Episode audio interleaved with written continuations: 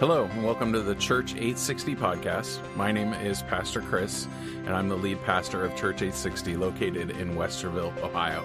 Our podcast will have daily episodes uploaded where we have curated some of the best Bible teaching from across the globe. We hope you enjoy today's episode.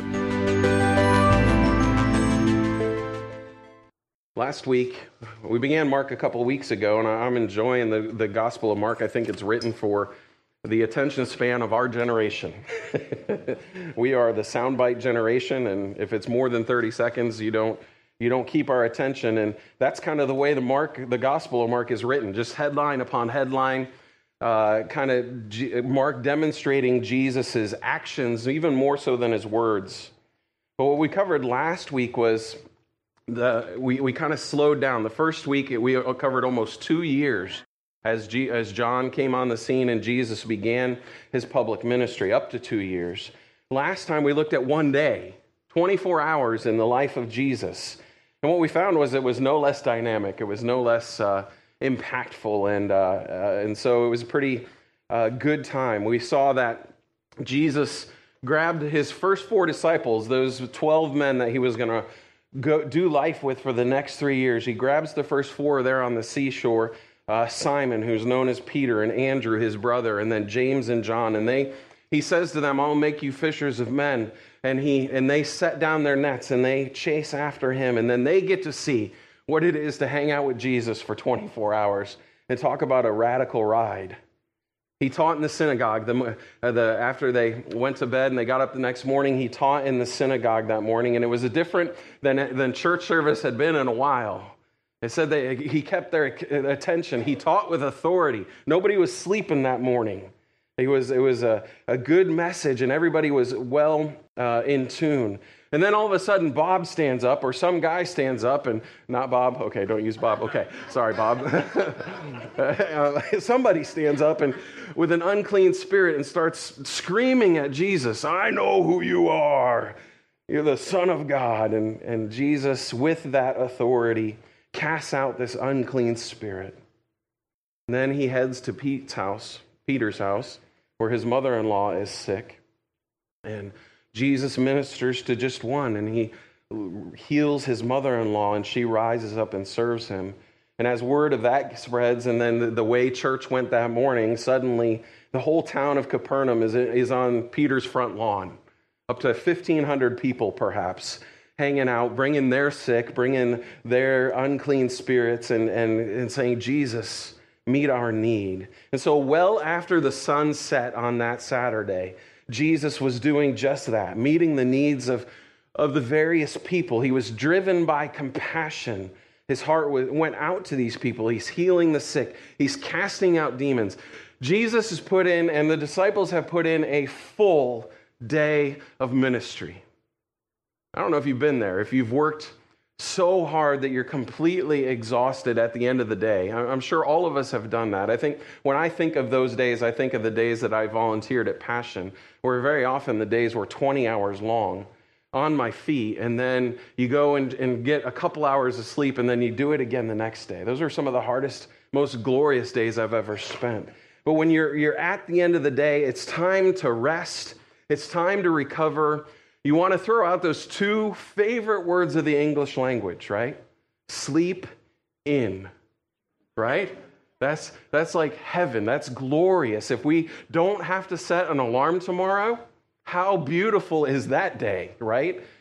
And that's what we would think that Jesus would be headed towards. You know, I'm not so concerned about what heaven might look like. Um, Uh, that's not my greatest concern. I'm, oh, I'm curious as to what heaven might feel like. And I don't know about you, but I, this is my thought. You know that when you've busted your hump all day long and you're achy and sore and you have no energy left, and you fall into bed and every muscle relaxes, you know that feeling where it's just like, That feeling right there, that's heaven for eternity. That feeling just over and over. That peace, that, that comfort, that relaxing, That's, that's, that's my guess, is that it's that cool sheets, comfortable pillow moment. That's what heaven feels like. So after a full day, it's time to rest, it's time to recover, it's time to sleep in. But let's look at what Jesus does. We're picking up in verse 34. We read this verse last week, but just to remind us, it says, Then he healed, out he healed many who were sick with various diseases and cast out many demons. He did not allow the demons to speak because they knew him. Now in the morning, having risen a long while before daylight, he went out and departed to a solitary place, and there he prayed. Sleep in? Not Jesus. Not Jesus. After a busy day that possibly went long into the night as he ministered to many, Jesus doesn't shut the alarm off, put the do not disturb sign on the door. No, he's up early to pray. And herein lies a Christian principle that either we don't understand often or we choose to ignore. And that is that the power to the Christian life is in feeding the Spirit. The power to the Christian life is in feeding the Spirit. And in order to do that, here's the part we don't like we must deny our flesh. The power of the Christian life is in feeding the Spirit. And in order to do that, we must deny our flesh. That's not a pleasant thought to our comfortable American Christian life. But consider this Jesus, in the Sermon on the Mount in Matthew chapter 6, he tells us plainly, he says, You cannot serve two masters. You're familiar with the text, right? And then he goes on to say, You cannot serve both God and money. And that's the example that Jesus gives, but that's not the entirety of the principle. The principle is you cannot serve two masters. If we call him Lord, and we can't call him Savior without also calling him Lord, if we call him Lord, then it makes sense that nothing else is Lord over us, right? It's kind of the idea of marriage. When you say yes to that special someone, you're also saying yes or saying no to the rest of the world. When you say yes to, to getting married, you're saying no to everybody else. It's the same idea. If we call him Lord, then no one else, nothing else is Lord over us, including our flesh. Consider the struggle. You know the struggle. You've experienced it. In fact, all of us have, including the capital A apostle, Paul. Paul says in Romans chapter 7 What I'm doing, I don't understand. For what I will to do, that I do not practice, but what I hate, that I do. If then I do what I will not to do, I agree that the law is good. But now it is no longer I who do it, but sin that dwells in me. For I know that in me, that is in my flesh, nothing good dwells. He goes on to say in 19, uh, chapter 7, verse 19, For the good that I will to do, I do not do. And then he concludes the thought in verse 24, Oh, wretched man that I am. This is Paul saying this. Wretched man that I am, who will deliver me from this body of death? And of course, we know it's Christ. If Christ is our Lord, which means he has the authority over our lives, he is in control then we have a responsibility to Him to not subject ourselves to anyone but Him, including us. You tracking? Does that make sense? If Christ is our Lord, we have a responsibility to Him. We answer to Him. He is our master. And therefore, our responsibility is to not subject ourselves to anyone else, including us. Subjecting ourselves or appeasing our flesh. He, he tells the Corinthian church, Paul does in 1 Corinthians 9, Do you not know that those who run in a race all run? But one receives a prize. Run in such a way that you may obtain it. And everyone who competes for the prize is temperate in all things. Now, they do it to obtain a perishable crown, but we for an imperishable crown. Therefore, I run thus not with uncertainty. Thus I fight, not as one who beats the air. And here's the, the key verse but I discipline my body and bring it into subjection. Another version would say, I beat my body, I buffet my body, is the word that's used. He's saying, I battle against the flesh and I put it into subjection uh, uh, under the lordship of Jesus Christ, lest, he says, when I've preached to others, I myself should become disqualified. Because of this, we must deny our flesh for the sake of our Lord. He tells the Galatian church, one other site in Galatians chapter 5, and those who are Christ's have crucified the flesh with its passions and its desires. If we live in the Spirit, let us also walk in the Spirit. We, we, we, we live, we serve to appease our God. Our flesh and its desires are a hard, constant battle that we will not get rid of until we pass from this life into the next. This is, this is our, our, our challenge. This is our battle. They're, it's hard to deny the flesh on a continual, ba- uh, continual basis. And it's a battle that we lose unless we know how to win. There is victory to be had over our flesh. Not only did Jesus die to justify us, he also died to sanctify us. And not only does he deliver us from the penalty of sin, he delivers us from the power of sin as well. So let's look at Jesus. What did he do? Let's look at our example today. He denied his desire to sleep. That ain't an easy one to overcome. I don't know about you. He rose early in the morning to get alone with the Father. He plugged into the source, he connected with his Father. When we place God on the throne of our lives and we seek him first in all things, as we're told in Matthew 6 33 to do, then as we seek him, the, the response from, from heaven, the response from the throne of God is he gives us the Spirit, the Holy Spirit, to enable us to submit our lives to him. It is in the, the giving of the Spirit that we have the power to deny the flesh and to live for Him. We know the fruits of the Spirit, right? Love, joy, peace, patience, kindness, goodness, meekness, gentleness, self control. One of, the, one of the evidences of the Spirit living in our lives is the fact that we are able to deny our flesh.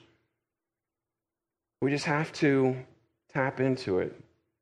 It's in denying ourselves the desire of the flesh and plugging into our source of power, the Holy Spirit, to live the Christian life, that we gain the fruit of the Spirit, self control.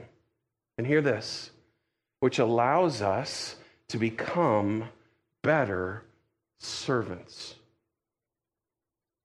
That's what Mark's trying to show us as he's writing the gospel out. That was he wanted to demonstrate that Jesus came as a servant and look at what Jesus is doing, right? Servants stay up late into the evening serving. Servants rise up early in the morning to begin their day. Servants begin their day by checking in with their master on the duties of the day. What would you have me do today? Exactly what Christ has done by going, uh, stepping away to pray. Uh, my encouragement to each of us and some of you are going to hear this and say, Yes, thank you for saying that. And some of you are going to hear this and say, No, no, with a tear in your eye. If we develop a habit of morning devotion and prayer, it would benefit all of us. If we, like Jesus, rise up before we need to in order to make it to work on time, so that we might spend some time with Him in devotion, reading the Word of God, and communion with Him in prayer, we will be far better off. Some of you are saying, Well, I, I just I have a hard time doing that. I'd rather pray at the end of the day. And the way Joe Focht says it is if we get into the habit of praying in the morning, we might have less to pray about at the end of the day. Right? Because at the end of the day, we're saying, Well, Lord, I probably shouldn't have done that. Oh, I'm sorry I did that. And uh, I screwed up here. Would you please forgive me? But if we start our day with Him, then chances are at the end of the day we'll have less to say I'm sorry for because we've spent it with Him. So now, as our story continues, the disciples wake up. You know, they're probably up at the crack of dawn. They were the fishermen, but Jesus rose well before dawn. And they're looking forward to another day, right? They just spent 24 hours with Jesus, and they're like, man, that was a trip. That was a, that was a good day. What's going to happen today? Let's see. Let's, and hey, where's, where'd he go? Where's Jesus? Did you see him leave? I, I'm sorry, I was sleeping. Did you see him? Where is he? So it says in verse 36 And Simon and those who were with him searched for him. And when they found them, found him, they said to him, Everyone is looking for you, right? So not only is Peter, Andrew, James, and John looking for him, as they get up and head out the house in the morning, the entire town is still on the front lawn. Eh, we're, eh, hey, we camped out. We're ready for more Jesus. Now, don't read the next verse. Hopefully, you haven't yet. Because I want us to put, I want to put us in this moment for just, just a second. I want to look at, look at what's happening. Everyone's looking for you, Jesus. For you and I, the, the way we would translate that in modern English, your video just went viral. Right? We pulled up your YouTube account this morning, Jesus, and you gained a million views overnight. Your Instagram followers are up in the hundreds of thousands. Everybody's looking for you. This is awesome. Your ministry, it came to you, Jesus. It's jumping. It's time to get to work. What are you doing out here? It's time to come on, Jesus. Let's go. And therein lies the rub. Think about that for a minute. Look at Jesus and who is pulling on his life in this moment. He just spent time in prayer with God the Father. And he's, he's received a commissioning, and we're going to find out what that commissioning is. So he has command from on high as he, he, he spent time with the Father. But also in this very same moment, he's being pulled by the disciples to a successful ministry. Come on, Jesus, everybody's looking for you. We'll put you in the right spot. We'll give you the, the spotlight for the day. We'll put you up on a stage. Just come on, let's serve. And they're pulling on his life. And not only that, the people of Capernaum are pulling on his life. Hey, maybe that genie will come back. Maybe we can, if we rub the lamp the right way, we'll get him to do some more parlor tricks and even more people will be healed. You see the importance of knowing the direction that you're supposed to be going? If not, you're going to be pulled in the wrong way. So, what's a Savior to do as he's pulled in these three different directions? Watch what happens. It says in verse 38 But he said to them, Let us go into the next towns, that I may preach there also, because for this purpose I've come forth. I'd imagine it was probably Peter who spoke up at that point. And we don't get that account here in Mark, but Peter's been known to put his foot in his mouth time and again. What are you talking about, Jesus? The, the world has come to you. You don't need to go anywhere. The stage has been set. You're going to leave this success story? Isn't this what you want? Don't you want this many followers? Don't you want this many people having liked your Facebook page? Your popularity's through the roof, Jesus. No. Jesus is not concerned about popularity or likability. He's not there to appease the masses. Jesus' life is about one thing.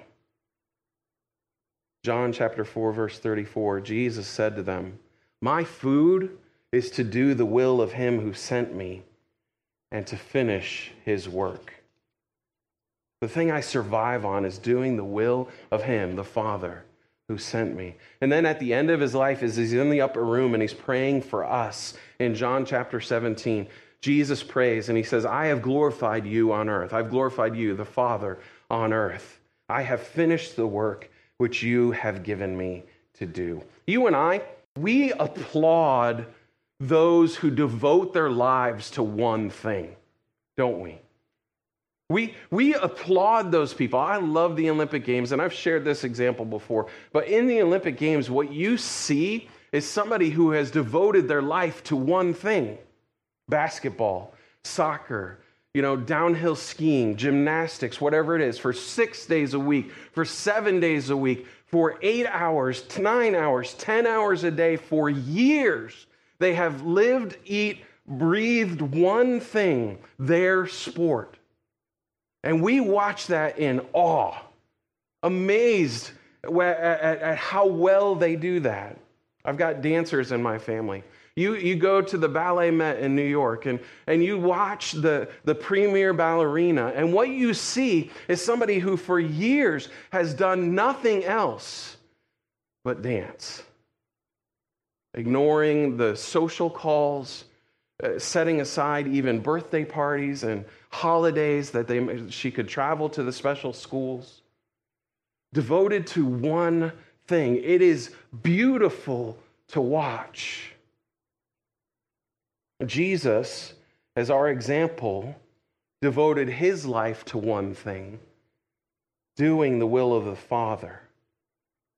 And it's beautiful to watch. That was success for him. It should be for us as well.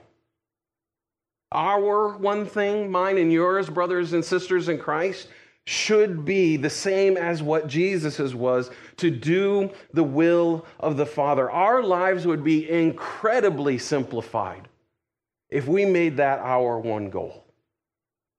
Rise up in the morning. What would you have me do today, Lord? How can I serve you best? And, and set the things aside that are not going to honor him or glorify him, even in the best way. We are so busy in this day and age, are we not?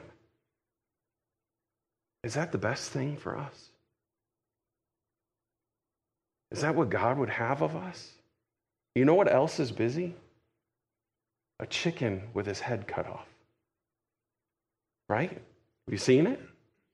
You, you, you, you, lop the head off of that chicken, and what happens to the body? The, the, the, the, blood rushes into the muscles and, they, and it spazzes out and starts running all over the place. I had a friend who grew up on a farm at six years old. His mom took, culled a chicken, and, and, the, and the body started chasing him. And when he turned right, and the chicken would turn right. And it's like, how do you can't see? How do you know where I'm going? But that's a, headless chicken is busy, right? Running around like a chicken with her head cut off. It's where we get the expression from. But that doesn't mean it's necessarily good. Are we connecting with our Father in heaven that we might rightly discern his direction in our lives? I have been harping since we since I took the pulpit and longer, but especially as we went through the book of Romans. There is no greater way that you and I can spend our time than in prayer, seeking the will of the Father. God, what would you have me do? I urge you to make sure that you're praying. Husbands, check in with your wives. Did you pray today? Pray with them. Pray over them. Pray with your kids. Teach them as they're young to, to pray to God. Men, take the lead in the family. Pray over your meals. You rise up early in the morning. Set the example that your family can see it. May we seek him. All right, let's continue the story. It says in verse 39 And he was preaching in their synagogues. He now goes to these small towns. He was preaching in their synagogues throughout all Galilee and casting out demons. And now a leper came to him, and I love this story. A leper came to him, imploring him, kneeling down to him, and saying, If you are willing, you can make me clean. Jesus, by the direction of the Father, moves from the masses on the front lawn to one man, void of family, void of friends, probably untouched for years. He moves to minister to a leper. I want to talk about leprosy for just a moment, just to make sure we're all on the same page. And I got this description. I love this is a great description from David Guzik. It begins as a small red spot on the skin. Before too long, the spots get bigger and start to turn white with a sort of shiny or scaly appearance. Pretty soon, the spots spread over your whole body and your hair begins to fall out, first from your head, then even from your eyebrows. As things get worse, your fingernails and your toenails get sort of uh, loose, and they start to rot and eventually fall off. Then the joints of your fingers and toes begin to rot, and they start to fall off piece by piece. Your gums start shrinking. They can't hold your teeth anymore, and so you lose each of them.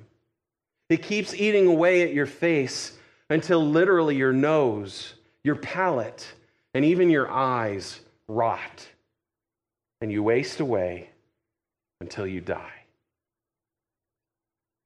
And as horrible as the physical suffering was, the worst part of having leprosy might have been the way people treated you. In the Old Testament, God said that when there were lepers among the people of Israel, they should be carefully quarantined and examined. And you can read about that in Leviticus 13 and 14. Lepers had to dress like people who were mourning for the dead because they were considered to be the living dead. They had to warn people around them by crying out, unclean, unclean, whenever people were near them. This really wasn't because leprosy is highly contagious. It isn't. It's because God uses this disease as a striking example of sin and its effects on us. But the people of Jesus' day went further than the, Old, than the Old Testament told them to. Back then, they thought two things about a leper. One, you're the walking dead. And two, you deserve this. This is your punishment of God against you. Jewish custom said that you should not even greet a leper. Custom said that you should stay six feet from a leper. One rabbi bragged that he would not even buy an egg on a street where he saw a leper. And another boasted that he threw rocks at lepers to keep them far from him. Rabbis didn't even allow a leper to wash his face. A man who's struggling with all of this happening in his life. We don't know what stage he was in, but I imagine that he was fairly long, far along, perhaps even already having lost his nose. This man comes running up to Jesus, obviously hearing of the miracles that were following Jesus and all the things that were happening. He takes a step of faith, incredible faith, to come up to Jesus. And he says, if you are willing, you can make me clean. You hear that? He knew Jesus could heal him. If you're willing, you can make me clean. He knew Jesus could heal. What he didn't know was if this man was of enough value for Jesus to move on his behalf. This man had lost his identity because of this disease. Jesus, I know you can heal you, but I don't know if I'm worth it. What he's saying. Watch what happens. Verse 41. Then Jesus, moved with compassion, stretched out his hand and touched him, said to him, I am willing. Be cleansed. I imagine that going into his ears. Imagine him hearing that and, and feeling the power of the Spirit of God move in his life and, and things being restored. We were talking about it after service last night, and my daughter asked if he had lost fingers, were they regenerated in this moment? If he had lost his nose, was it, was it suddenly there? The, the sores, did the hair grow back instantaneously? I don't know. I know that Jesus heals completely when he heals. What a glorious moment this was. Jesus leaves the 99 for the one, and he's moved with compassion, driven by the love of the Father. He is willing. He is willing. And what's beautiful about this picture is Jesus can heal any way that he chooses to. And we see him heal in many different ways as he goes throughout his ministry. But as the leper comes to him, Jesus chooses to do more than just a word to heal him.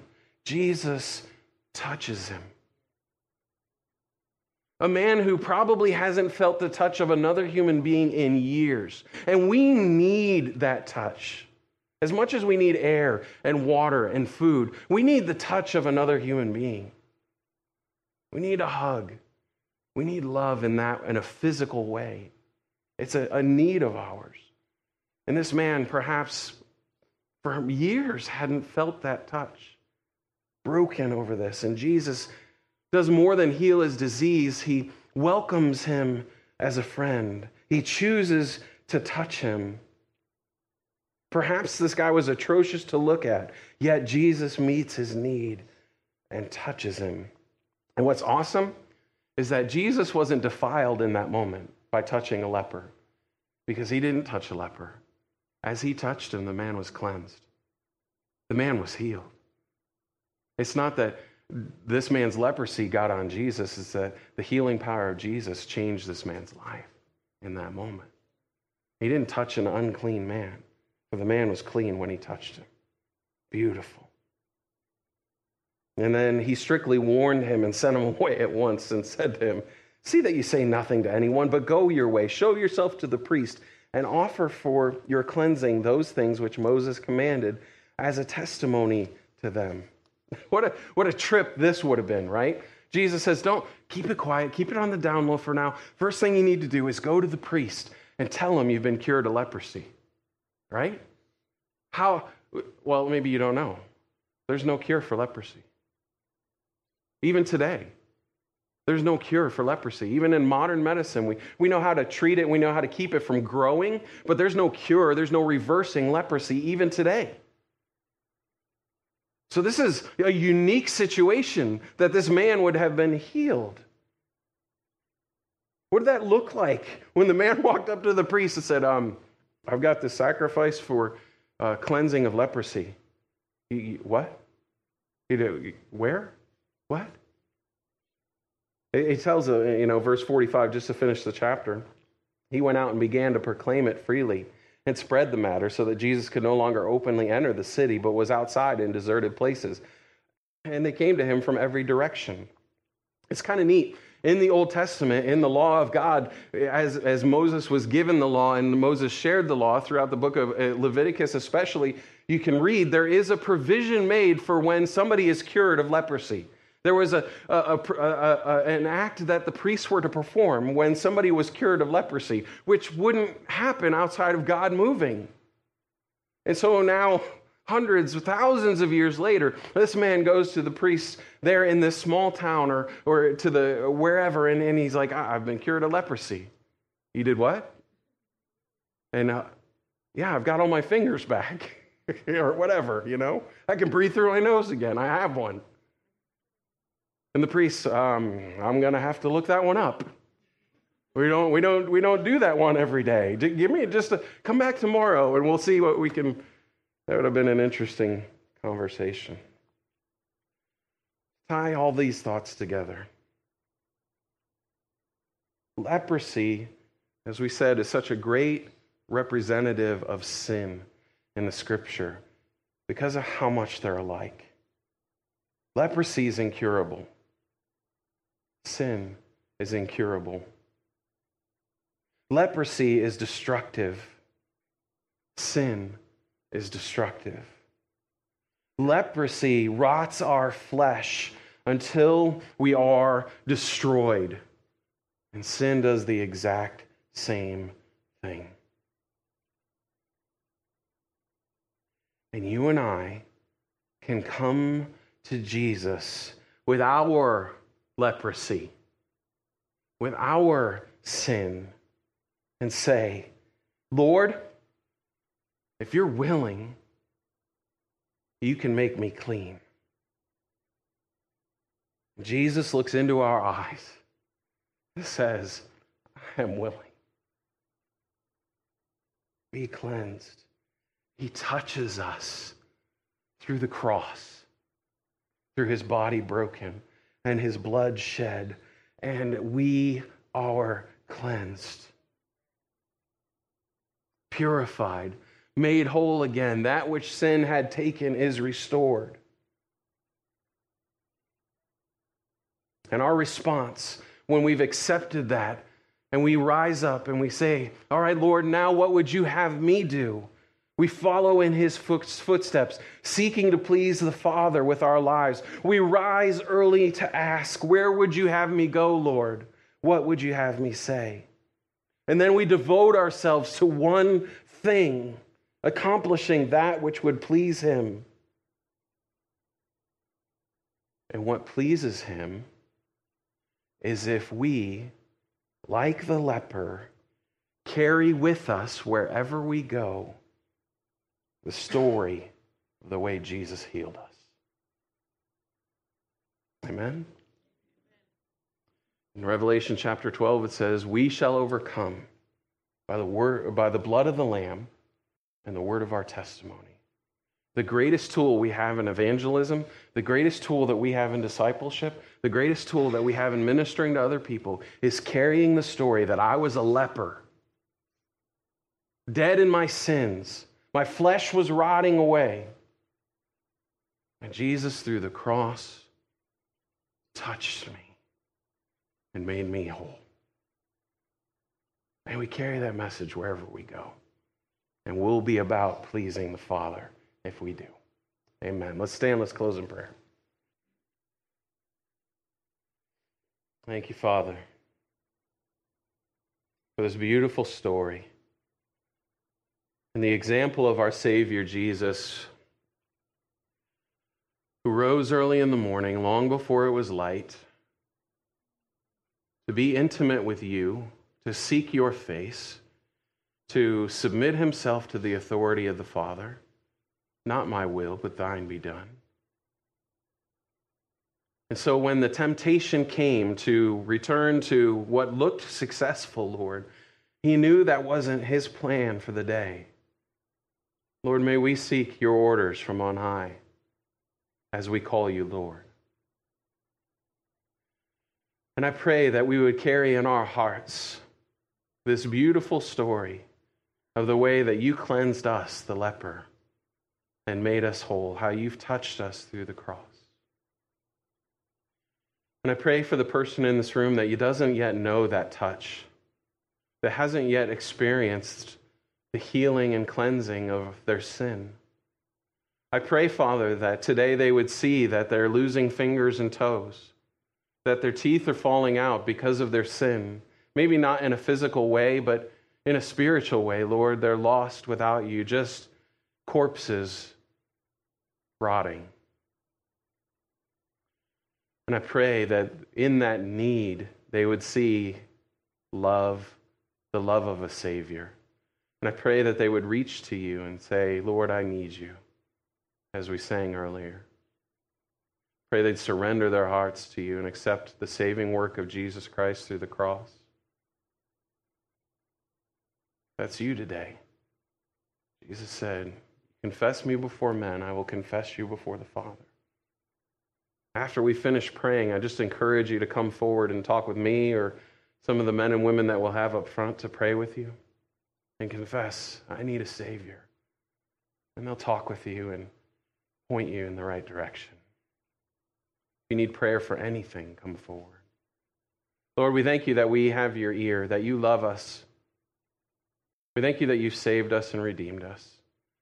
I pray that as we reap the benefits of having you as Savior, that we would also submit our lives to you as Lord and follow you hard all the days that you give us. We sing, I love you, Lord, to close the service. I pray that with our lives we would show it. We ask in Jesus' name. Amen. Thank you for listening to today's episode of the Church 860 podcast. We hope that you've enjoyed it.